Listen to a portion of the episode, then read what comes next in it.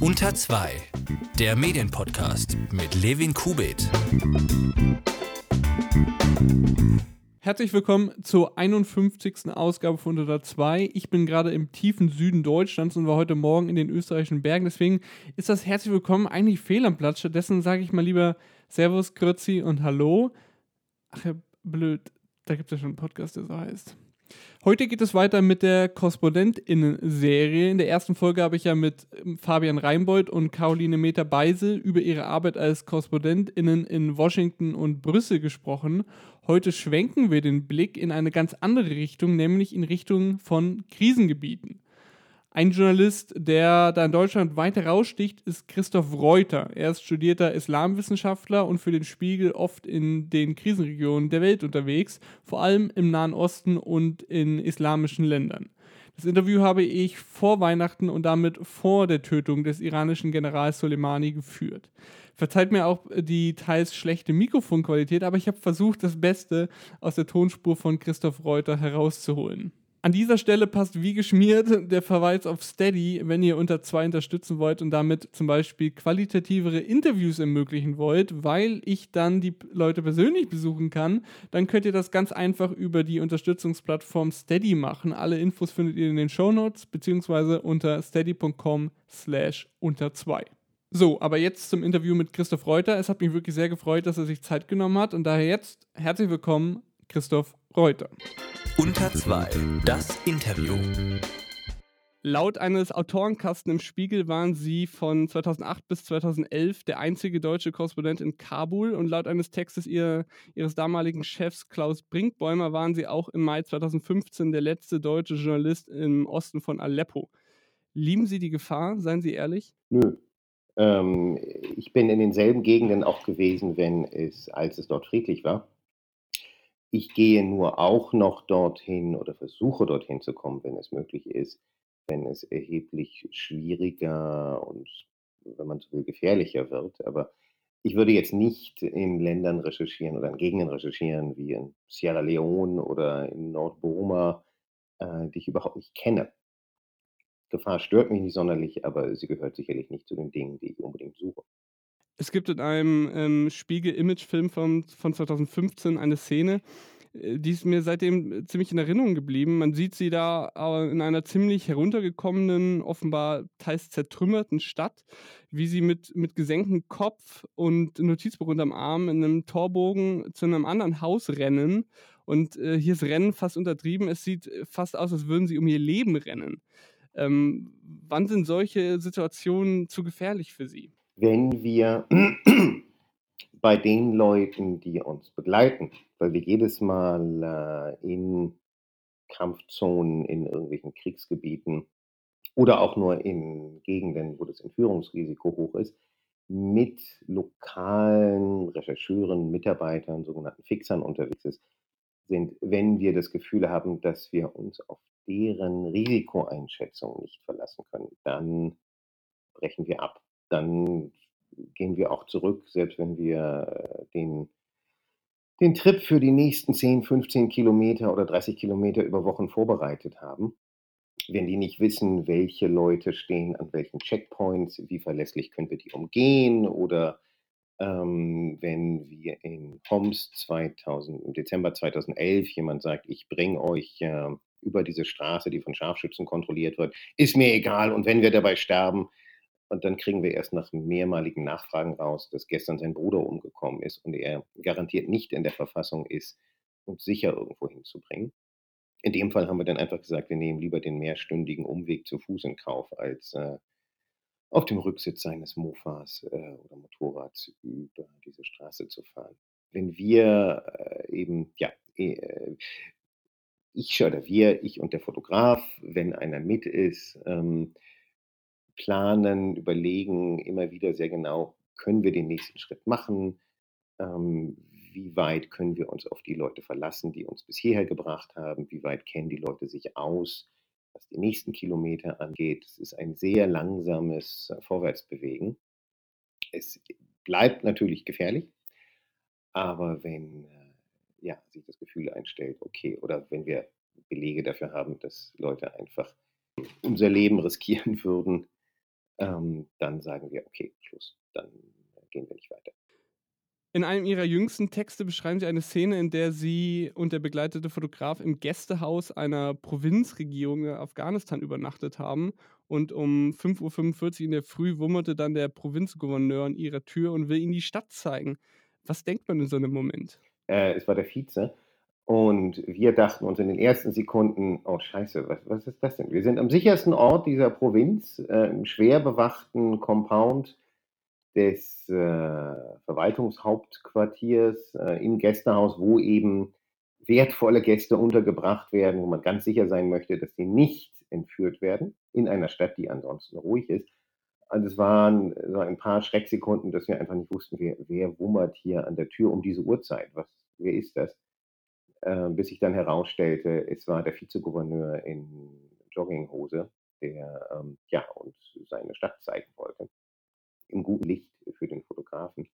Aber es wäre auch extrem unwahrscheinlich gewesen, dass irgendein bedrohlicher, gefährlicher Gast vor der Tür wummert und ohne dass es vorher schon zu Lärm, zu Schüssen, zu irgendwas gekommen wäre, es überhaupt schafft, in diesen Flur zu kommen.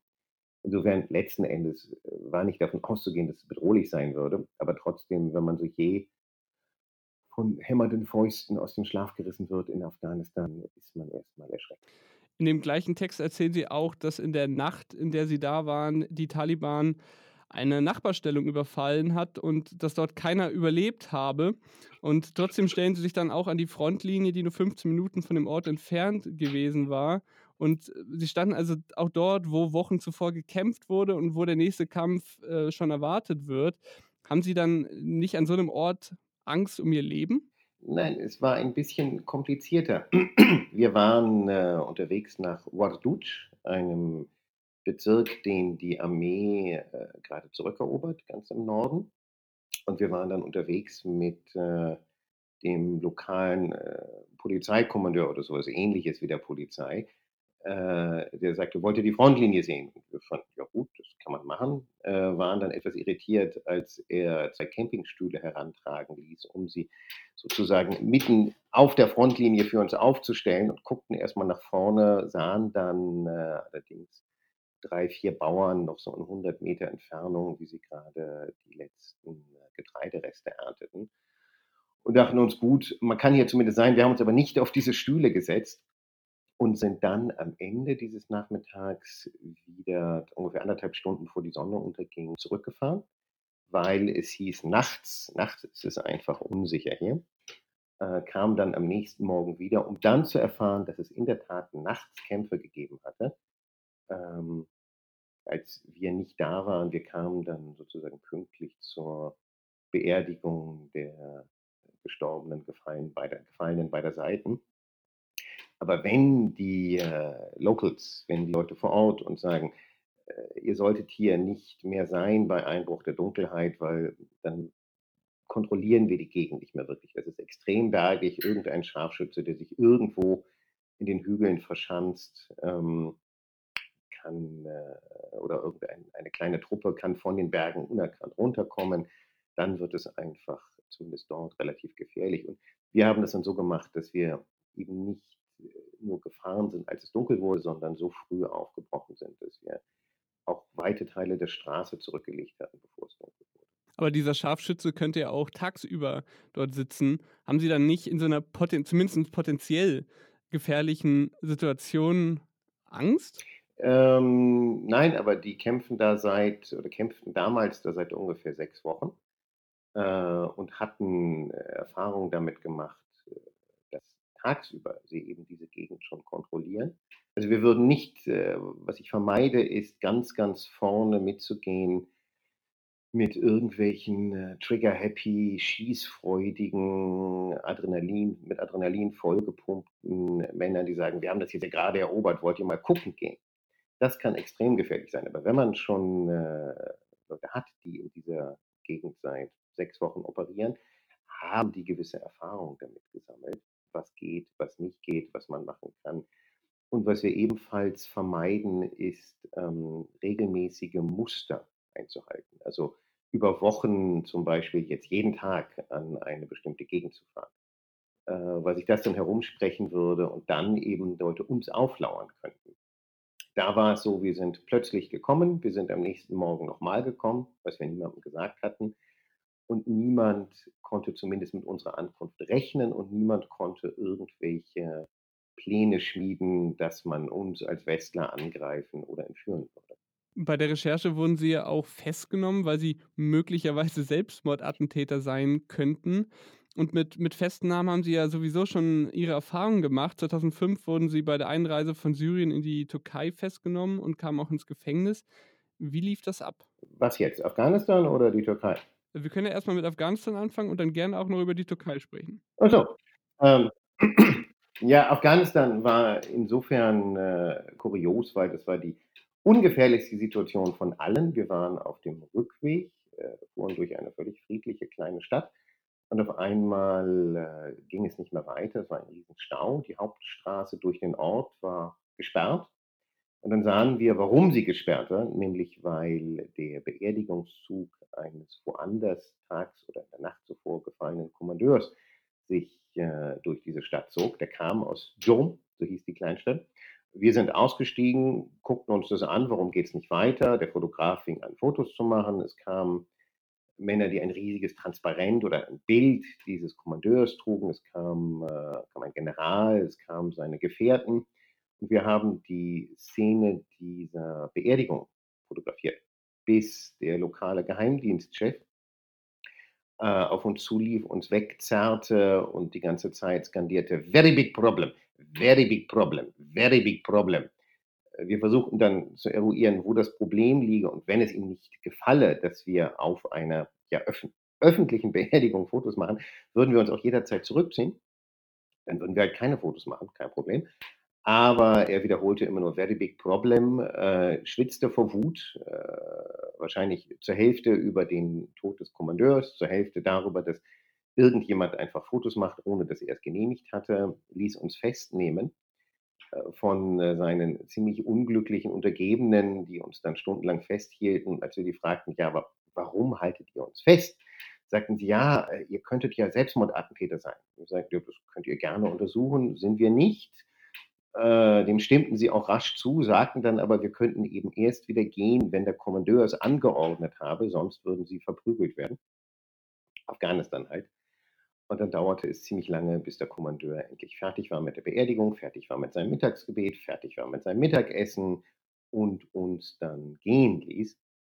Aber sowas hat man öfter, dass äh, irgendjemand äh, denkt, weil er Offizier, Kommandeur, Polizeichef irgendwo ist, kann er uns erstmal festsetzen. In der Türkei war es 2015 etwas anders. Äh, da kamen wir zurück aus Syrien, zurück aus Aleppo und äh, waren in der Tat, ähm, wenn man so will, illegal über die Grenze gegangen, was für Jahre, seit 2012, ähm, auch wenn es bizarr klingt, völlig normal war, dass man über die grüne Grenze ging nach Syrien, über die normalen Grenzübergänge ging, ähm, über die grüne Grenze ging und Winken von türkischen Soldaten verabschiedet wurde. Es war Anarchie an dieser Grenze für Jahre. Nur Anfang 2015 hatte sich die türkische Regierung überlegt, jetzt beenden wir diese Anarchie. Und als wir zurückkamen aus Aleppo, ähm, war es weitaus schwieriger, wieder reinzukommen. Ähm, und es gab Streit unter verschiedenen Rebellengruppen. Äh, mit einer waren wir rübergekommen, mit der anderen wollten wir wieder rauskommen. Wurden dann auf einen Lastwagen gesetzt, dessen Fahrer uns ausgerechnet vor dem türkischen Grenzposten sagte, jetzt müsste ich ja aussteigen. Dann stritten wir uns im Fahrerhaus, alle guckten und als wir ausstiegen, konnten wir den türkischen Polizisten nicht mehr sagen, dass das ein Irrtum sei, sondern sagten dem nur ganz höflich, ähm, dass wir offiziell die Türkei nie verlassen hätten und jetzt gern wieder zurückkehren würden. Da sagte er auch noch ganz höflich, Problem war, es gibt jetzt ein Problem. Dann aber kam der Geheimdienst hinzu und sagte, oh, wir haben sie doch schon hier festgesetzt und da festgesetzt und da festgesetzt vorher mal. Da ging es äh, vor allen Dingen darum, dass wir sehr minutiös äh, dokumentiert hatten, wie ähm, Einreisende möchte gern Dschihadisten, die zum islamischen Staat wollten, ähm, völlig problemlos über die türkisch-syrische Grenze nach Syrien kommen konnten, völlig problemlos auch in der Türkei einreisen konnten, obwohl allen klar sein müsste, dass das weder Journalisten noch Touristen sind. Äh, und dann hieß es, okay, jetzt reicht's, jetzt werdet ihr festgenommen und äh, nach einer Nacht im Kellergefängnis der Kleinstadt Kielis wurde ich dann abgeschoben. Das war noch vor der Zeit, äh, später, als äh, Journalisten wie Dennis Yücel für ein ganzes Jahr verhaftet wurden oder völlig unbeteiligte Deutsche wie Geiseln über Monate von äh, Erdogans Sicherheitsapparat festgehalten. Sie haben dann, als Sie äh, gefangen genommen wurden in der Türkei, äh, musste der Text rechtzeitig fertig werden und Sie haben dann angefangen, das in Papier in kleine Zettel zu zerschneiden, um dann dort Ihre Gedanken für den Artikel zu notieren. Ja, weil äh, die haben mir den Computer abgenommen, die Telefone abgenommen und alles, was ich behalten durfte, war äh, ein Stift und Papier. Und ähm, dann habe ich halt die Nacht, weil es, wir wollten die Geschichte auch bald rausbringen, dann habe ich äh, die Nacht im, oder den Abend und die Nacht im Gefängnis genutzt, äh, um das halt alles auf Papier aufzuschreiben. War ein bisschen ungewöhnlich, aber der, wenn man so will, technische Vorteil eines Gefängnisses ist keine Ablenkung, kein Internet, äh, kein Fernsehen, äh, niemand, der einen stört, sondern man hat dann Zeit für sich. Und es ist auch gar nicht schlecht, weil es schon äh, ein unangenehmes Gefühl ist, in so einer Zelle zu sitzen, zum Glück alleine, dass man dann beschäftigt ist und sich überlegt, okay, wie, wie baue ich jetzt die Geschichte auf? Wie strukturiere ich das? Äh, womit steige ich ein? Ähm, wann bringen wir das? Wann bringen wir jenes? Das war nicht schlecht, um sich ein bisschen abzubringen. Knast ist schon scheiße. Sie beschreiben ja in Ihren Texten oft Elend, Leid, Armut und Verwundete und Tote. Wie gehen Sie denn damit um? Ähm, auf der einen, auf der oberflächlichen Ebene gehen einem irgendwann die Synonyme aus für Bomben, für Angriffe, für Tod und Verwundung. Ähm, auf der etwas tieferen Ebene ist das sehr, sehr zehrend, äh, weil, äh, ja, wie gesagt, ich äh, habe über den Irak geschrieben, als der Irak ruhig war. Ich habe in Syrien studiert, gelebt, ab und zu darüber geschrieben, als Syrien ruhig war. Ähm, ich war in vielen Gegenden Afghanistans, als Afghanistan ruhig war. Nur irgendwann wurden dann all diese Gegenden sehr viel unruhiger. Ähm, aber ich kenne mich halt besser aus als Kollegen, äh, habe Kontakte, spreche zum Teil die Sprachen. Insofern mache ich das dann, ohne dass ich jetzt äh, mich darum reißen würde, über Tod, Leid und Verwundung zu berichten. Es ist zehrend auf Dauer. Und was manchmal ein Lichtblick ist, den, den man Lesern dann aber ein bisschen erklären muss, ist, dass Menschen, die in einer solchen Situation wie im Krieg oder unter Belagerung in Aleppo, in, Duma, nördlich von Damaskus leben, ähm, äh, dass die sich einen sehr, sehr grimmigen Humor bewahren, um einfach zu überleben, weil man kann ja nicht immer nur traurig und deprimiert sein. Dann würde man äh, sozusagen verlieren, ohne dass man schon verloren hätte. Ähm, die haben dann geheiratet in Trümmern, die haben äh, aus Blindgängern der Granaten Schaukeln gebaut für die Kinder, ähm, die haben Witze gerissen über Assad, die haben Witze gerissen über den Tod, um einfach ihren Lebensmut nicht zu verlieren. Und wenn ich sowas finde, finde ich das immer ähm, zum einen spannend, zum anderen auch sehr erleichternd, es beschreiben zu können. Nur wirkt es oft verstörend auf Leser, wie Leute Witze über sich selber und die Umgebung machen können, wenn sie äh, ja, jeden Tag damit rechnen müssen zu sterben. Ich möchte mal kurz für, für die Hörerinnen und Hörer einen, einen Beispielausschnitt vorlesen, damit klar wird, was sie so erleben ähm, aus einem ihrer Texte. Und zwar da haben sie geschrieben, die Wächter haben Sturmhauben auf, um nicht erkannt zu werden von den Häftlingen. Sie tragen türkisfarbene Atemschutzmasken gegen den Gestank. Tür um Tür wird jeweils eine Metallklappe entriegelt, um einen Blick ins Innere der engen Zellen zu gewähren. Manche der Insassen schauen hoch, manche beten, die meisten kauern reglos, Körper an Körper zwischen zusammengerollten Wolldecken. Ihre Blicke sind eher müde als feindselig. Dieser Weg durch den Korridor führt, fühlt sich an wie der Besuch in einem Zoo für Menschen, würdelos. Das ist ja schon eine ganz schön brisante Situation. Nö, naja, das war, das war eher eine bizarre Situation, weil normalerweise ähm, halten die, diejenigen, die einen solchen überfüllten Horrorknast betreiben, die halten das geheim, die lassen da keinen rein. Und das äh, Bizarre an den kurdischen Machthabern in Nordsyrien ist, dass sie diesen Knast wie auf dem Silbertablett servieren und Journalisten, wenn sie denn den Antrag stellen, ähm, Zutritt genehmigen zu diesem Knast, weil sie der, dem Rest der Welt sagen wollen, schaut her, wir müssen diese IS-Männer gefangen halten, das sind 5000 in einem einzigen Gebäude. Sie haben in der Tat viel zu wenig Platz, viel zu wenig Geld, viel zu wenig Personal, um die äh, vernünftig bewachen zu können.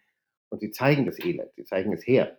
Das habe ich so noch nie erlebt, dass man äh, in der Tat wie äh, in einem Zoo da durchgeführt wird, in die Zellen gucken kann. Man könnte auch mit den Leuten reden, aber ähm, die meisten wollen nicht reden oder die, die reden wollten, müssten erst über 50, 60, 70 äh, eng zusammenkauernde andere hinwegsteigen, um zu dieser kleinen Klappe der Zellentür zu kommen. Äh, und ich fand, man muss das, äh, man muss diesen Moment äh, irgendwie bewerten. Man kann nicht einfach sagen, ich bin hier jetzt im Knast und gucke mir die Gefangenen an, äh, als wenn ich in Hagenbecks Tierpark wäre und mir die wilden Tiere anschaue. Also das hört sich so ein bisschen an, als könnten Sie quasi diese, diese elendigen Situationen dann, ja, ausblenden ist vielleicht das falsche Wort, aber zumindest ähm, quasi professionell damit umgehen? Ist das, ist das der, ist der Eindruck richtig? Naja, ich kann sie so gut es geht beschreiben für diejenigen, die die Bilder sehen oder die den Text lesen. Ähm, es war unangenehm, in diesem Gefängnis zu sein, aber ich fand es trotzdem wichtig, dass wir diese Geschichte gemacht haben, weil ähm, die Kurden haben anders als irakische Kräfte IS-Männer nicht einfach erschossen. Da wurden die zu Hunderten, selbst nach ihrer Gefangennahme, äh, einfach umgebracht, sondern sie haben sie eingesperrt. Jetzt haben die 10.000, 11.000 Männer und ich weiß nicht, wie viele Frauen und Kinder, ungefähr 50, 60.000, äh, die sie da gefangen halten, unter ihnen Tausende von Ausländern. Und fast alle Länder, aus denen die gekommen sind, inklusive Deutschland, sagen, ja, nee, also zurücknehmen wollen wir die nicht. Ja, nee, also es ist gut, dass sie nicht umgebracht wurden. Wir sind ja auch für Menschenrechte, aber wir wollen die nicht wieder haben. Wir wollen uns da nicht drum kümmern. Und das ist einfach ein, äh, ein solcher Skandal, sich hinzustellen und zu sagen, also wir wollen Straftäter abschieben in Deutschland, marokkanische Drogendealer, libanesische Autoschieber, was auch immer, aber unsere eigenen Deutschen, das sind immerhin ungefähr 200, die bei den Kurden äh, in Haft sitzen, die wollen wir nicht zurückhaben. Und insofern kann ich die Kurden verstehen, dass sie, auch wenn das eben eine sehr unwürdige, bizarre Szenerie ist, dass sie einen solchen Knast, wo 80, 90 Männer sich eine Zelle teilen, dass sie den uns zeigen. Meine nächste Frage ist vielleicht eine sehr persönliche. Also Sie müssen auch nicht darauf antworten, wenn, wenn Sie das nicht wollen. Aber wir haben ja jetzt schon über, über das Leid gesprochen, das Sie oft sehen. Und Sie sind auch oft mit, mit den tot und verwundeten Menschen konfrontiert. Und ähm, Sie haben wahrscheinlich schon Menschen sterben sehen. Und Sie sind oft in gefährlichen Situationen. Und das ist ja auch ein psychischer Druck. Nehmen Sie sich da ähm, professionelle Hilfe, um quasi diese Erlebnisse zu verarbeiten? Ähm, das würde ich tun, wenn ich beginnen würde, Flashbacks zu haben, Albträume, also das, was man posttraumatisches Stresssyndrom nennt. Ähm, die habe ich aber nicht. Ich glaube, es ist sehr, sehr stark Typsache, wie ein Mensch auf so etwas reagiert. Ich war mit Fotografen unterwegs, die nach einer Reise gesagt haben, das war super spannend, ähm, aber ich möchte das nie wieder erleben. Das war unsere erste und letzte Reise zusammen. Ähm, oder Fotografen, die äh, durch vorherige Erlau Erlebnisse einfach so traumatisiert waren, dass sie meinten, nee, also ähm, wenn da irgendwo Schüsse zu hören sind, müssen wir sofort umkehren. Während ich sagen würde, wir gucken erstmal, wie ist die Situation, was passiert da gerade. Zur Not warten wir hier ein paar Stunden, zur Not warten wir auch Tage irgendwo bis wir weitergehen oder weiterfahren. Äh, aber wie, was ist mit einem Macht zu erleben, wie jemand stirbt ähm, oder äh, wie sich das anfühlt, wenn man im Erdgeschoss eines Hauses sitzt und äh, im dritten Stock schlägt eine Panzergranate ein. ähm, das weiß man vorher nicht. Das weiß man wirklich erst dann, wenn man es mal erlebt hat. Und andere bringt das zu Albträumen, ähm, mich nicht. Aber das äh, habe ich auch bei vielen ah, Armeetruppen oder Rebellengruppen erlebt oder einfach auch bei Zivilisten, die in belagerten Städten gelebt haben, in Aleppo oder in, in Sabadani in Syrien, wo wir zu Fuß äh, nachts durch die Berge hingekommen sind, dass manche das relativ gut aushalten und andere nicht. Die werden wahnsinnig, nehmen Drogen äh, oder müssen einfach raus. Und haben Sie eigentlich mal irgendwie ein Training abs absolviert, damit sie, in, damit sie quasi in kritischen Situationen gewappnet sind, also aus rein physischer Sicht jetzt? Ähm, was ich regelmäßig mache, was ich auch für extrem wichtig halte für jeden, der sich in heikle Gegenden begibt, wobei immer noch äh, zum Beispiel in Afghanistan oder im Irak mehr Journalisten schwer verletzt wurden durch ihre irrwitzigen Fahrer, die einfach viel zu unvorsichtig fahren als durch tatsächliche Kampfhandlungen. Ähm, was ich für sehr wichtig halte und regelmäßig auffrische, sind ähm, Kurse oder Workshops in Notfallmedizin. Ganz schlicht, was mache ich in einem Minenfeld? Was mache ich, wenn jemand eine Schusswunde im Arm hat oder ich eine Schusswunde im Arm habe? Ähm, so etwas. Das ist äh, sehr, sehr, sehr, sehr wichtig. Was andere Situationen angeht, ähm, ja, ich habe mal ein ein Hostile Environment Kurs, ein Krisentraining gemacht. Das war aber eher ähm, für die Versicherung, für die äh, Risikolebensversicherung, die äh, das Haus abschließt für uns, wenn wir in solche Gegenden gehen. Ähm, äh, das, was das Wichtigste ist, können solche Kurse nur sehr bedingt vermitteln, nämlich das ist eine exakte Kenntnis der Umgebung. Das sind Kontakte, die sich sehr, sehr gut auskennen, die wissen, was kann man machen, wohin kann man gehen, wem kann man trauen, wie kann man sich bewegen. Ähm, weil die meisten Fälle von Entführungen, von Verletzungen, von Tod wären vermeidbar gewesen, wenn Kollegen bestimmte Fehler vermieden hätten wenn sie sich nicht äh, an eine Straße stellen und mit ihrem Satellitentelefon in einer ausländischen Sprache telefonieren und erkannt werden von denen, die sie entführen oder wenn sie äh, in ein bestimmtes Viertel gehen, was danach von der Armee angegriffen wird oder, oder, oder, oder. Also man kann auch immer noch Pech haben, aber ganz, ganz, ganz viele tragische Fälle wären vermeidbar gewesen, wenn man ähm, sich besser auskennt, wenn man Leute hat, die sich ihrerseits sehr, sehr gut auskennen und helfen, Fehler zu vermeiden. Also wenn wir uns 2012, 2013 durch im Wesentlichen Nordsyrien bis runter nach Homs bewegt haben, dann war das ein bisschen wie Pony Express. Alle 10, 20, 30 Kilometer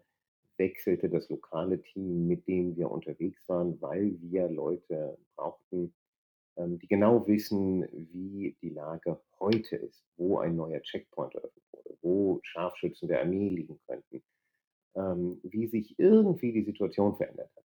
Und es waren nicht wir, die mit diesem System äh, ähm, angekommen sind, sondern es war das etablierte System, das die medizinischen Notfallhelfer errichtet hatten, um eben schwer verletzte raschestmöglich und sicher äh, bis in die Türkei bringen zu können, wo sie vernünftig behandelt werden können. Also Leute mit Kopfschuss, Bauchschuss, schwer Verletzte von äh, Luftangriffen. Ähm, die hatten dieses System, dass man äh, lokale Fahrer, Kundschafter hat, die eben ihre Gegend sehr, sehr gut kennen und dann wird zur Not äh, innerhalb von 18 Stunden zehnmal das Auto gewechselt. Ich möchte jetzt noch gern auf Ihre Arbeit als Korrespondent zu sprechen kommen. Wie gehen Sie da vor? Also von der Themenfindung über die Recherche bis zum fertigen Text. Wie läuft das ab? Äh, meistens ist es so, dass die Lage, äh, Proteste, ähm, ausbrechende Kämpfe, irgendein bestimmter Vorfall, irgendetwas äh, macht es sowohl mir wie der Ressortleitung der Chefredaktion klar, okay, darüber sollten wir jetzt berichten. Oder wie im Fall Jemen ein schon seit langem währender Krieg, ähm, zu denen wir aber nicht vordringen konnten, weil äh, weder die Houthis, also sozusagen die aus Seiten Irans kämpfenden Jemeniten, noch die Vereinigten Arabischen Emirate, noch Saudi-Arabien, die äh, diese ähm, angeblich legitime, international anerkannte Regierung stützen, äh, uns Visa gaben. Da ist dann, ist es einfach so, sobald man es geschafft hat, irgendwie ein Visum zu bekommen, um dahin zu kommen, ist klar, okay, jetzt fahren wir hin und jetzt machen wir das, das, das. Das ist weniger so, dass ich es vorschlage oder dass die Ressortleitung sagt, jetzt mach das. Das ist in der Minderheit ähm, der Geschichten der Fall. Dass Hamburg sagt, Mensch, also wenn wir das mal machen könnten, wäre das super. Äh, wo ich sage, ja, das weiß doch jeder. Und dann sagen die, na, aber so bekannt ist das nicht. Oder umgekehrt, wenn wir äh, eine Enthüllung haben, wie vor ein paar Jahren eben die Strategiepapiere des Islamischen Staates, dann sage ich, wir haben das und das und können das und das machen. Ähm, dann geht sozusagen die Initiative von mir aus. Was dann die, das taktische Vorgehen angeht, ähm, wohin reist man, äh, bis wohin geht man, was macht man, was macht man nicht, ähm, das funktioniert in möglichst enger Absprache mit der Ressortleitung, dass man ähm, bespricht, so und so ist die Lage, das, was wir vorher dachten, stimmt alles so nicht, die Lage ist anders, manchmal ist sie entspannter, als man dachte, manchmal ist sie gefährlicher, als man dachte.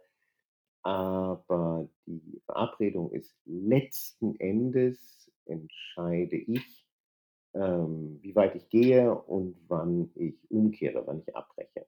Weil äh, die wirkliche Gefahrenlage vor Ort kann nicht jemand einschätzen, der drei, vier, fünf, sechs, zehntausend Kilometer entfernt sitzt und letzten Endes nur äh, gedruckte Geschichten, Agentur, Meldungen hat zur Lage in einer bestimmten Gegend und das, was ich ihm vorher erzählt habe oder ihr vorher erzählt habe.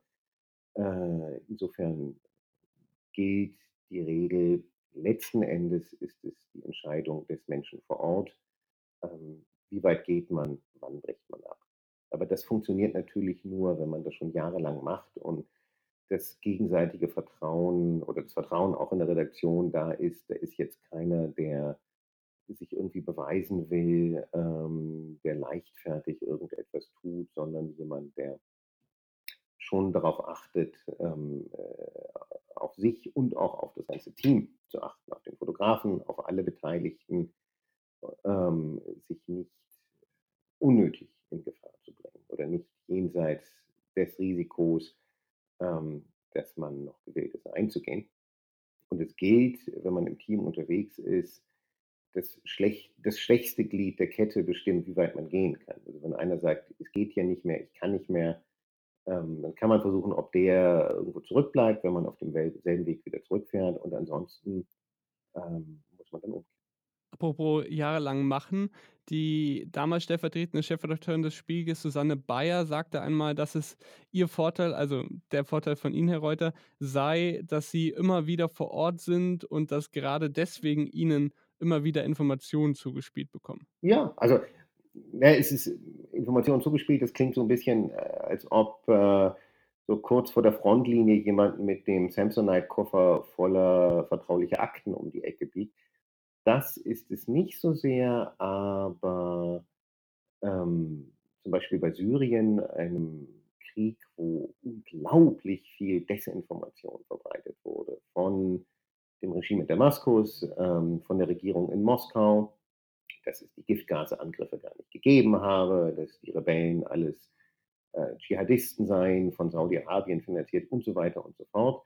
Ähm, da war es extrem wichtig und hilfreich, vor Ort zu sein, dann so zu recherchieren, wie das Ermittlungsteams im Prinzip tun. Also nach Chlorgasangriffen ähm, zu sehen, okay, was für, was wurde da vom Himmel geworfen? Wie hat sich das verformt? Ist es wirklich von, äh, aus großer Höhe abgeworfen worden? Ähm, bis dahin sind im April Blätter ausgebleicht finden wir tote Insekten, tote Tiere in der Umgebung? Wie klingt der Husten der Anwohnenden? Um eben dann sagen zu können, hier wurde tatsächlich Chlor eingesetzt, es wurden Chlorgasflaschen aus großer Höhe aus der Luft abgeworfen, weil anders würde man, könnte man sich die Verformung nicht erklären. Ähm, und natürlich, um Leute zu kennen. um äh, Leute gut zu kennen, denen man trauen kann, die auch sehr viel Mühe auf sich nehmen, um einen an bestimmte Orte zu bringen. Ähm, insofern für die Beurteilung des Geschehens ist es äh, extrem wichtig, ab und zu zumindest vor Ort zu sein. Sie haben äh, oft einen Fotografen an Ihrer Seite, aber recherchieren Sie ansonsten alleine in den Krisengebieten oder haben Sie da feste Zu- oder MitarbeiterInnen Nein. in den Ländern vor Ort? Nein, nein. Also wir haben, äh, desto gefährlicher die Gegend, desto dringender, wichtiger ist jemand, der das mit mir zusammen macht. Weil ich habe auch nicht, ich kümmere mich um, um Syrien, um Irak, um Libanon, teilweise um Jemen, um Afghanistan, äh, um das nun zum Glück wieder verschwundene, selbsternannte Kalifat des IS. Ich schaffe es nicht, so kontinuierlich Kontakt zu Leuten am Boden zu halten. Dafür haben wir zum Beispiel für Syrien jemanden, der steht bei uns auf der Lohnliste. Der ist fest angestellt. Der kümmert sich nur um Syrien. Ähm, für Irak haben wir jemanden, mit dem wir immer wieder zusammenarbeiten. Innerhalb des IS-Gebietes hatten wir einen Informanten, der sich selbst angeboten hatte und unter großer Gefahr äh, uns immer wieder mit Informationen von dort versorgt hat.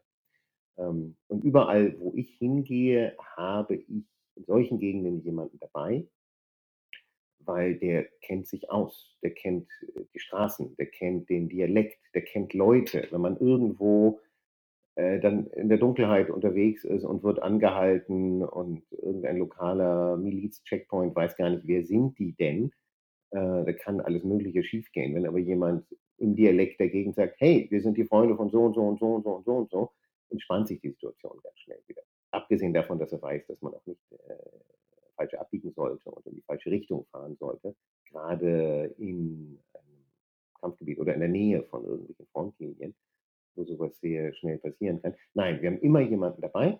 Ähm, meistens ist ein Fotograf oder eine Fotografin mit dabei, manchmal nicht, weil es gab Recherchen, die waren einfach zum einen so kompliziert, weil wir gar nicht wussten, kommen wir zum Beispiel in diese belagerte Stadt Sabadani, kommen wir da rein, kommen wir da nicht rein. Es gab nur einen Weg, man musste zu Fuß gehen, zwölf Stunden nachts über die Berge, was auch eine ziemlich gute Kondition erfordert.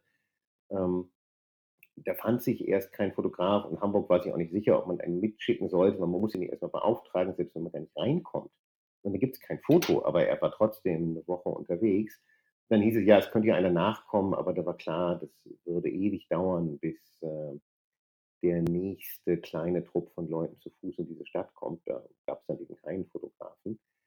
Ähm, und bei anderen Recherchen wie Aleppo, Ost-Aleppo unter Fassbomben war das Problem, welchen Fotografen nehmen wir mit, ähm, weil man, wie gesagt, nicht weiß, wie Fotografen oder wie Menschen unter so einer Belastung reagieren. Und die zwei, drei, die ich gerne immer mitnehme, konnten nicht. Und dann haben wir einen lokalen Fotografen genommen aus Aleppo, ähm, was den Vorteil wiederum hatte, dass er sich sehr, sehr gut in seiner Stadt auskennt. Was den Nachteil hatte, dass wir äh, nur einen ganz bestimmten Bildausschnitt immer hatten, weil sein Weitwinkelobjektiv war ein paar Tage zuvor zerschossen.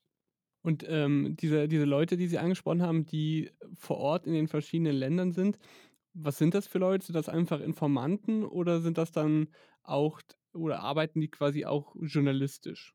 Ähm, die arbeiten zunehmend journalistisch oder zum Teil arbeiten die wie, wie Ermittler mittlerweile, ähm, bei einer bestimmten Version eines Ereignisses zu schauen, okay, wer hat das gesagt, äh, wie glaubwürdig ist der, was sagen andere Leute, wo finden wir Lücken in einer bestimmten Schilderung, ähm, wo finden wir weitere Zeugen.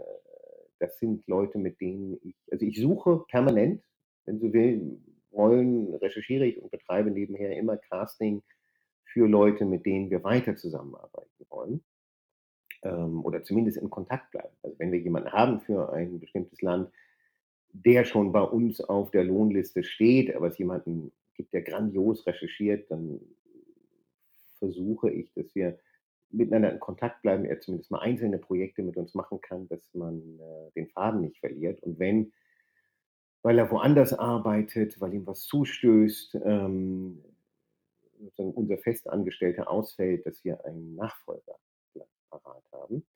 Ähm, das sind ganz unterschiedliche Leute. Äh, von der Berufsausbildung her alles Mögliche, vom Ingenieur über Englischlehrer, ähm, über Mullah. In Afghanistan haben wir lange mit einem äh, ausgebildeten Mullah zusammengearbeitet, ähm, die aber auszeichnet, dass sie neugierig sind, dass sie einen, einen scharfen Verstand haben, dass sie eben das machen, was ich mache, bis auf das Aufschreiben, dass sie recherchieren können. Aber unter den Texten steht da dann immer nur Ihr Name. Ist das dann aus Sicherheitsgründen so? Das ist unterschiedlich. Also manchmal, äh, wenn es die Person nicht gefährdet, dann steht auch äh, der Rechercheur mit drunter. Bei äh, den Syrien-Geschichten steht er nie mit drunter, weil alle, die wir, mit denen wir zusammengearbeitet haben, wohnen noch entweder in Syrien oder in der Türkei, äh, recherchieren dann, wenn sie in der Türkei sind, auch Dinge, die der türkischen ausgesprochen unfreundlichen Regierung nicht passen. Ähm, das sind Sicherheitsgründe, dass äh, ja, wir die nicht gefährden. Und mit, mit was für Schwierigkeiten sind Sie bei Ihren Recherchen konfrontiert? Oh, Tausende. das würde, glaube ich, jetzt den Rahmen sprengen. Äh, erstmal mit den Schwierigkeiten, dass wir uns sicher sind, dass es eine extrem spannende Geschichte irgendwo gibt oder einen Skandal gibt. Ähm, aber wir können es nicht hundertprozentig beweisen. Äh, es gibt Gerüchte, ähm, aber wir haben, ja, wir haben keinen Beleg. Es gibt äh, grandiose Geschichten, die seit zum Teil Jahren liegen, aber wir kriegen sie nicht fertig, weil es fehlen die letzten Puzzlesteine.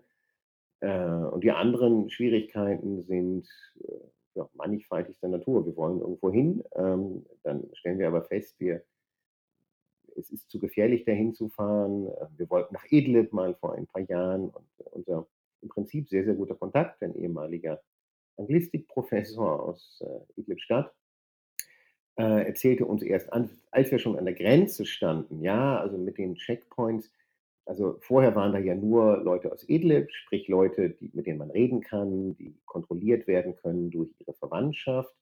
Aber jetzt seien da lauter Tunesier aufgetaucht in Klammern Leute, die eben niemand kontrollieren kann. Äh, und dann haben wir gesagt, nee, sorry, also ähm, wenn, es, wenn es eben außer Kontrolle gerät, dann äh, können wir diese Reise, diese Recherche nicht machen. Es ging um eine Wegstrecke von 40 Kilometern, aber ähm, wenn da ausländische Fanatiker, Radikale stehen, die uns im Zweifelsfall entführen, dann machen wir das nicht.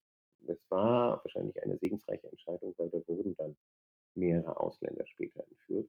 Äh, ansonsten gibt es an Schwierigkeiten alles, was man sich vorstellen kann. Zusammenbrechende Autos in der falschen Situation, äh, nicht mehr funktionierende Telefone, ähm, Leute, die krank werden, die sich den Magen verderben, ähm, ein Fahrer, der einen Todesfall in der Familie hat und nicht weiterfahren will oder, oder, oder. Ähm, weil, ja, wenn man mit einem Team von drei, vier, fünf oder sechs Leuten unterwegs ist, wenn man eben noch zum Teil Bewaffnete dabei hat ähm, oder noch lokale ähm, Fixer, lokale Kundschafter dabei hat, ähm, hält einen natürlich alles auf, was einen dieser drei, vier, fünf, sechs Leute betrifft. Und hat sich dann im Laufe der Zeit die Art und Weise, wie Sie berichten, gewandelt, geändert? Ich hoffe nicht. Ähm, ja, vielleicht ein bisschen äh, man macht alle paar Jahre mal irgendeinen Fehler, dass man irgendetwas zu voreilig glaubt, weil äh, diverse Indizien sprechen dafür. Ähm, am Ende war es dann aber doch anders. Also man hat selbst äh, Zeugen der einen Partei, die sagt, ja, es waren unsere eigenen Leute, die äh, ähm, ein, ein Auto, äh, ein Sprengstoffauto gezündet haben bis man dann merkt, die glaubten das nur, weil sie nicht gesehen haben, dass noch ein weiteres Auto auf diese Kreuzung fuhr, was aber nur für wenige Sekunden unterwegs war. Ähm, noch akribischer, noch genauer, noch vorsichtiger zu sein, bevor man sagt, das und das hat tatsächlich so stattgefunden. Und was für, was für Sprachen sprechen Sie und, und wie wichtig ist es in Krisenregionen, in der Landessprache mit den Leuten sprechen zu können? Naja, es hilft, wenn man, äh, also ich kann Englisch, Arabisch und miserabel Französisch, ähm, noch miserabler Persisch. Äh, es hilft, wenn man selber mit Leuten reden kann, ähm, einfach weil man immer in Situationen sein kann, dass man niemanden dabei hat, der übersetzt und weil man einfach Nuancen mitbekommt, wie jemand etwas sagt, ob er das so zaudernd im Mund rollt und dann erst ausspricht, ob er es wütend ausspricht. Ähm, äh, dafür ist es sehr, sehr hilfreich, aber die, die Sprache ist, Kenntnis der Sprache ist nicht so wichtig wie die genaue Kenntnis der, der Gesamtsituation. Und dafür wieder ähm, ja, haben wir immer oder habe ich immer jemanden dabei, der das Dorf kennt, die Leute kennt, die Lage kennt, die nächsten Straßen kennt, äh, die nächste Großstadt kennt und weiß, wen können wir anrufen, wo können wir vor der Tür stehen, wer wird uns helfen ähm, und der auch ja, selber wohlgelitten ist bei Leuten, dass ihm andere wieder helfen und der dann auch ähm, möglichst Englisch spricht. Oder es gab auch den bizarren Fall, dass jemand äh, jahrelang in Deutschland gelebt hatte und dann konnte man sich auf Deutsch unterhalten, aber das ist ja. Sie haben ja vorhin schon die Desinformation von den verschiedenen Akteuren angesprochen. Terrororganisationen haben ja das Interesse, dass, dass ihre Taten große Wirkung oder auf jeden Fall große Öffentlichkeit bekommt. Und äh, sie, sie veröffentlichen deswegen auch selbst massenhaft Propagandamaterial mit ihren Gräueltaten. Wie verwenden Sie das in Ihrer journalistischen Arbeit? Äh, naja, wir würden sicherlich nicht äh, IS-Videos äh, zeigen oder unkommentiert Material von denen verwenden. Also es war eine lange, längere Debatte, ähm, auch innerhalb unseres Hauses und bei anderen Bildredaktionen, dass äh, wir drauf oder ich drauf gedrungen habe und auch in anderen Redaktionen, wenn ihr Bilder vom IS verwendet, die zu offiziell von Fotografen, gerade im Irak, Fotografen von AP, AFP gemacht wurden, die aber natürlich in dieser Gegend nur arbeiten können, nur das tun können, was der IS ihnen erlaubt, dann müssen wir diese Bilder auch als Propagandabilder kennzeichnen, selbst wenn sie von den Nachrichtenagenturen kommen. Äh, ansonsten äh, ja, mit dem, beim IS bin ich nie gewesen. Das ähm, war einfach äh, zu, zu gefährlich und auch, es wäre, wäre es auch sinnlos gewesen, weil äh, die ein lediglich benutzen, einem bestimmte Dinge zeigen, einen belügen und man hat überhaupt keine Chance, selbst unabhängig zu recherchieren. Also wir haben uns mit Taliban oder ich habe mich mit Taliban getroffen. Ähm, das fanden wir noch vertretbar. Äh, wir haben uns mit Leuten von der Nusra-Front in Syrien getroffen, zumindest mit lokalen Syrern, deren Verwandtschaft wir kannten. Das fanden wir auch noch vertretbar, aber IS, das äh, Es gibt ja, das, ist, das haben Sie quasi schon so ein bisschen angesprochen, ähm, es gibt den Begriff, der also vor allem im Irakkrieg aufgekommen ist, äh, nämlich ähm, Embedded Journalism, also eingebetteter Journalismus. Ja. Das meint, dass JournalistInnen besonders in Kriegs- und Krisenregionen oft sehr von Militäreinheiten kontrolliert werden. Also beispielsweise äh, bestimmen nicht die JournalistInnen, sondern das Militär oder Paramilitär, wohin man gehen darf und was man sehen darf. Und äh, JournalistInnen werden also in einem gewissen Maße geführt. Wie erleben Sie das und, und was, was tun Sie dagegen? Ja, natürlich, wenn man, wenn man mit, also vor allen Dingen im Irak 2003, 2004, 2005, wenn man mit einer Militäreinheit der Amerikaner, der Briten oder auch der Deutschen unterwegs ist, dann wollen die einem natürlich ihre, ihre Honigseite zeigen. Dann wollen sie zeigen, wie toll sie das machen und äh, was sie äh, tun. Und ich finde es immer spannend, mit denen unterwegs zu sein. Die Frage ist dann, was macht man daraus? Und macht man nur etwas aus den Rechercheelementen, die man embedded recherchiert hat? Oder versucht man, was wir immer getan haben, auch die Gegenseite zu recherchieren, sich auch bei der Gegenseite zu embedden? Also im Irak waren wir äh, unterwegs mit äh, Insurgents, mit äh, Saddams äh, ehemaligen Anhängern und dann wieder mit den Amerikanern, äh, wo man nur hoffen konnte, dass man nicht bei der Razzia ausgerechnet in dem Haus aufläuft, äh, wo man vorher als Gast gewesen war. Aber wir haben versucht, beide Seiten in Erfahrung zu bringen. Was natürlich aufwendig ist, zeitaufwendig ist, ähm, was man aber schon tun sollte, wenn man wissen will, was passiert. Und in Afghanistan habe ich drei Jahre gelebt. Äh, das heißt, ich war alle paar, zwei, drei Monate mal bei der Bundeswehr und war auch mit denen unterwegs. Aber vorher sind wir mit dem Toyota Corolla meines äh, afghanischen Rechercheurs erstmal auf der Straße von Kabul bis nach Kunduz hochgefahren und äh, hatten auch eben Kontakt zu ja, ganz normalen Leuten, zu Taliban, zu äh, allen möglichen Fraktionen dort und konnten ähm, sehr viel oder konnten eben einfach wussten, was beide Seiten erzählen und konnten uns dann unser eigenes Urteil bilden. Man sollte nie, nie äh, sich nur irgendwo embedden und denken, dann hat man die ganze Geschichte. Also gegen Embedden spricht nichts, aber äh, gegen die Einseitigkeit spricht sehr, sehr viel. Sie müssen ja sicherlich auch öfters über Bedingungen für Ihre Besuche verhandeln. Was sind da Dinge, wo Sie sagen, okay, das passt und wo ziehen Sie die Linie, hier lässt sich mit journalistischen Standards, das lässt sich mit journalistischen Standards nicht mehr vertreten? Ja, das Problem hatten wir kurioserweise ähm, sehr, sehr selten, weil ähm, äh, zum Beispiel die Taliban äh, hatten überhaupt keine Probleme damit, dass wir sagen, wir stellen alle Fragen, ihr müsst sie ja nicht beantworten und dann machen wir die Geschichte. Wer versucht hat, äh, uns zu nötigen, unseren Bericht, also das fertig geschriebene Stück, zur Zensur, zur Überprüfung vorzulegen, war out of all places ähm, die niederländische Armee in Afghanistan.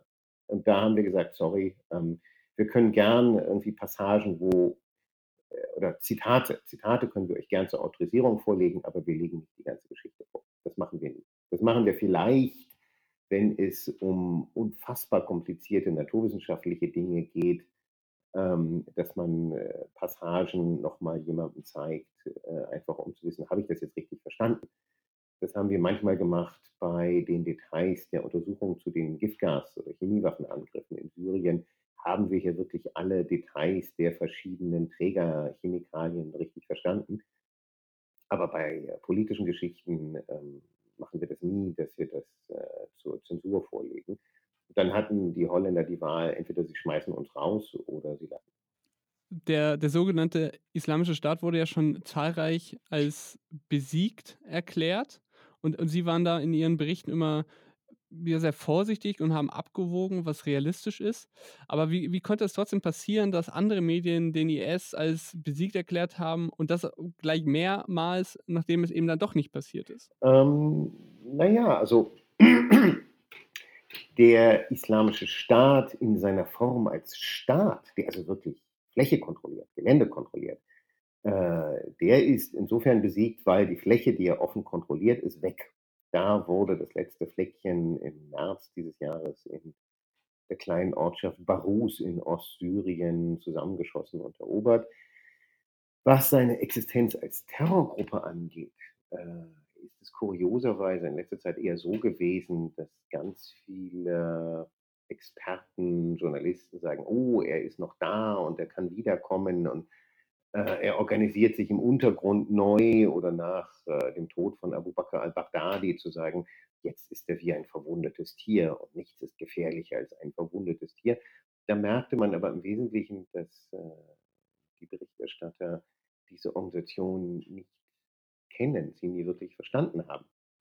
Weil im Vergleich zu dem, was der IS konnte, 2013, 2014, ähm, gigantische Landstriche, große Städte erobern, ist er jetzt zurückgefallen auf das Niveau einer Terrorgruppe, die hier einen Bombenanschlag verübt, dort einen Bombenanschlag verübt, Leute umbringt. Das heißt, sie existiert weiter, aber sie ist nur noch ein Schatten äh, dessen, was sie mal war. Und ich glaube, das hat sehr viel damit zu tun, dass die, die Führer, die Strategen des IS, die ja allesamt keine ursprünglichen Dschihadisten waren, sondern ähm, ehemalige Geheimdienst-Armeeoffiziere aus Saddam Husseins untergegangenem Reich, dass die fast alle tot sind. Und dass es nicht so leicht ist, Nachfolger zu finden, die ein solches Maß an äh, strategischem Planungsvermögen, Verstand, Kreativität aufbringen. Wie organisiere ich eine riesige Organisation? Das ist nicht leicht. Es ist viel leichter, irgendwo eine Bombe zu werfen. Aber wieso wurde dann der Islamische Staat zumindest öfters totgesagt? Naja, weil, wie gesagt, der Staat als Staat, also die Fläche, das war ja die erste dschihadistische Bewegung, die nicht nur gesagt hat, wir wollen herrschen, sondern die tatsächlich offen ein riesiges Areal von ungefähr, wie waren das, 100.000 Quadratkilometern beherrscht hat über Jahre.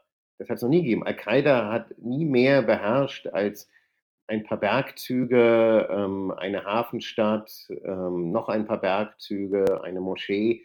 Die haben es nie geschafft, wirklich zu herrschen. Das können die gar nicht. Dafür waren die äh, zu doof, muss man einfach schlicht sagen. Und der IS hat es geschafft, von Dörfern äh, nördlich von Aleppo in Nordwestsyrien bis äh, Ortschaften 30 Kilometer nördlich von Bagdad ein riesiges Areal zu beherrschen. So, und insofern ist der Islamische Staat untergegangen, weil dieses Areal ist untergegangen. Er hat sich verwandelt, er hat äh, er lebt sozusagen in der Restgestalt als kleine Terrorgruppe weiter, aber natürlich wird jeder Bombenanschlag des IS anders wahrgenommen, weil es diesen Abglanz noch gibt. Oh, das war diese gigantische, monströse Bewegung, die eben ja, halbe Länder und die Millionenstadt Mosul einnehmen konnte. Nur heute wären sie dazu gar nicht mehr in der Lage. Also es ist nicht sozusagen dieselbe Organisation. Ähm, und Teilweise ist sie zu Recht totgesagt, weil Staat nicht mehr da. Äh, andererseits weiß niemand, was aus den Resten dieser Organisation wird. Oder ob andere Gruppen sagen, oh, der Name hat einen großen Klang, wir übernehmen diesen Namen.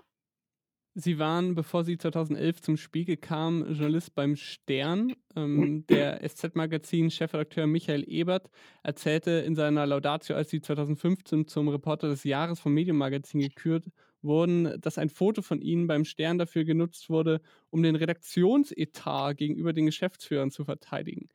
Das hört sich wie eine gute Geschichte an. Was steckt dahinter? Ah, ich glaube, das war ein sehr lustiges Foto. Ähm, da hatten wir eine Taliban-Gruppe in Rasni interviewt, in Zentralafghanistan. Äh, und äh, wir sahen, hat, wir sahen so ähnlich aus wie die Taliban, also relativ langer Bart, äh, Shalwa Khamis, Pachol, also dieses Kepi. Und ähm, der Chefredakteur auf Anhieb konnte nicht herausfinden, wer ich war auf diesem Bild mit äh, 10, 12 anderen Taliban. Und den Fotografen hat er, glaube ich, auch nicht erkannt. Äh, ich weiß nicht mehr genau, wieso das genutzt wurde, um den Redaktionsetat zu erhöhen, aber zumindest ähm, ja, ein gutes Bild. Und ähm, war eine spannende Recherche. Sie sind ja seit, seit vielen Jahren schon in Krisenregionen unterwegs. Wie lange wollen Sie das noch machen und, und wie findet das eigentlich Ihre Familie? Ja, ähm, äh, die Familie findet in Interviews nie statt. Ähm, insofern kann ich, äh, möchte ich dazu nichts sagen, ähm, weil man nie weiß, äh, welche Organisation äh, sich vielleicht doch mal für irgendeine Geschichte oder welches Regime an einem rächen möchte. Ähm, aber äh, das, das, passt schon, das geht schon. Ähm, die kennen das. Äh, und wie lange ich das machen möchte, naja, so, solange man laufen, gehen, sehen, denken und schreiben kann. Aber es, es geht ja nicht darum, irgendwo hinzufahren, wo es äh, Puff, Bang, Krach macht, sondern äh, das Spannende ist zu verstehen, was passiert hier eigentlich, warum passieren bestimmte Dinge. Wie jetzt auf einmal gehen im Irak lauter Schiiten gegen ihre Regierung auf die Straße, gegen Iran auf die Straße, wo sie, man vorher das Gefühl hatte, das ist ein Land in einem Konfessionskrieg. Und auf einmal merkt man, ja, das gab es auch, aber das, das war nicht die, ganze Geschichte, das war nicht der, der Kern dieses Landes, sondern äh, es gibt auf einmal Leute des, derselben Konfession, die sagen, wir sind es leid, wir sind diese Korruption leid, wir sind diese Benutzung des Glaubens leid, für, dafür uns auszubeuten und uns undemokratisch letztlich zu beherrschen. Das Spannende ist, genauer zu verstehen, auch schöner erzählen zu können. Und am Ende wird es wahrscheinlich dann auf viel weniger Geschichten hinauslaufen, die man in viel längerer Zeit recherchiert und am Ende dann sowieso noch Bücher schreibt. Sie hatten mir nach meiner Gesprächsanfrage geschrieben, Sie seien jetzt noch im Irak unterwegs, dann Nordsyrien und dann noch kurz nach Beirut und danach kämen Sie wieder nach Deutschland. Wie lange im Jahr sind Sie in solchen Krisenregionen unterwegs und wie lange sind Sie in Deutschland? Ähm, immer wechselnd. Also jetzt lag es einfach daran, dass es passte aufgrund von, von Visumsproblemen ähm, mehrere Recherchen zusammenzulegen. Da war ich dann vier Wochen am Stück unterwegs in verschiedenen Ländern. Ähm, insgesamt, ich weiß nicht, vielleicht bin ich die Hälfte unterwegs, vielleicht zwei Drittel. In manchen Jahren war ich sicherlich weitaus mehr als die Hälfte der Zeit unterwegs, in anderen weniger, ähm, sondern habe dann mehr vom Schreibtisch machen müssen, weil ähm, ja, es viele Gegenden gibt, wo entweder niemand reinkommt, äh, weil es gefährlich, oder wo ich nicht reinkomme, weil das jeweilige Regime mir kein Visum gibt. Und was machen Sie dann, wenn Sie in Deutschland sind? Schlafen, schreiben. Ähm, was man halt so macht in Deutschland, sich ein bisschen ausruhen. Äh, Reisekostenabrechnungen, Steuererklärungen, Leute treffen, sehr unspektakulär. Also es ist manchmal ein bisschen komisch, diesen Wechsel zu erleben, dass man äh, aus einer Gegend kommt, wo die Menschen sagen, naja, also wir sind froh, wenn wir die nächste Woche noch überleben. Äh, und dann hier äh, Menschen zu treffen, die ähm, das Gefühl haben, es ist alles so furchtbar und die Pendlerpauschale, vielleicht wird sie abgeschafft und es ist alles so anstrengend und man muss so lange warten hier und dort und das klappt nicht und da ist schon wieder ein Schlagloch auf der Straße und man möchte ihnen manchmal zurufen, ey, es geht uns doch super, es ist doch großartig hier. Das in der Tat ist manchmal ein bisschen irritierend. Okay, ich habe jetzt zum Schluss noch äh, vier kompakte Fragen. Was war die brenzligste Situation, in der Sie waren? Doofe Frage beantworte ich nie. Weil ich mache das nicht als Thrill-Seeker, als Gefahrensucher, sondern ähm, ich fahre irgendwo hin, weil ich äh, begreifen, erklären will, was dort passiert. Nicht. Aber die Frage kann man ja auch beantworten, ohne dass man äh, die Gefahr gesucht hat, sondern ähm, quasi eine Situation, wo sie auch einfach nicht erwartet haben, dass das passiert, aber es dann eben doch sehr gefährlich war. Ja, aber ich, äh, das ganze Thema dreht sich immer um Gefahr und den Thrill und so weiter. Und äh, ähm, ich mag den Komplex nicht. Okay.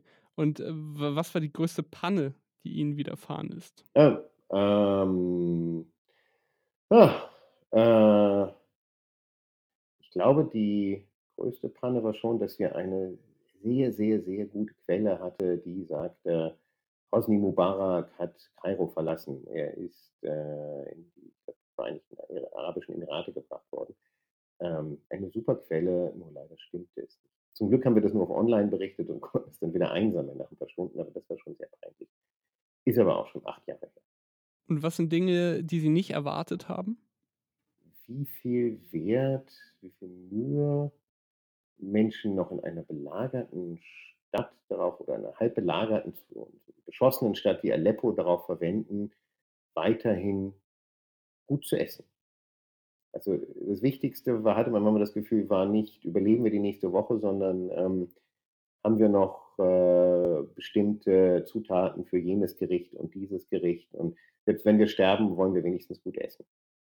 Das fand ich sehr kurios, äh, weil ich hatte eigentlich die ganze Zeit in Aleppo keinen Hunger und es hieß immer, nein, nein, also wir haben, wir haben ein zwei-, dreigängiges Menü bei Freunden und es, wir werden zu Tode beleidigt, wenn du nichts isst.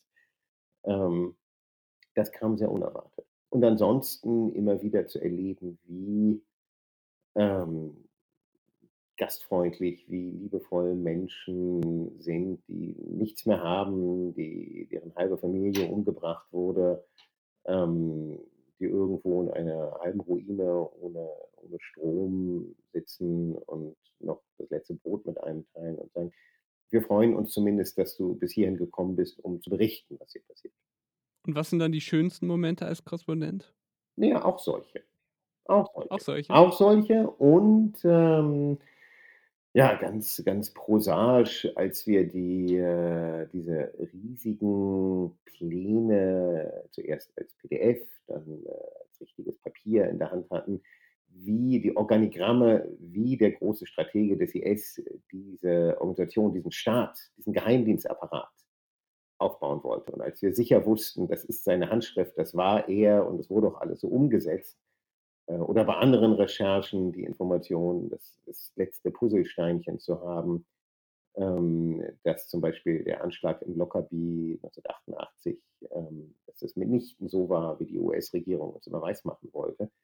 Ähm, ja, einfach das Glücksgefühl bei der Recherche oder Saddam Husseins, das Archiv von Saddam Husseins geheimen äh, Rüstungsapparat gefunden zu haben. Mehrere Räume voller, voller Unterlagen, Verträge, Frachtprotokolle, Konferenzmitschriften. Äh, das ist dann immer so das Gefühl, als hätte man gerade Tutanchamuns Grab gefunden.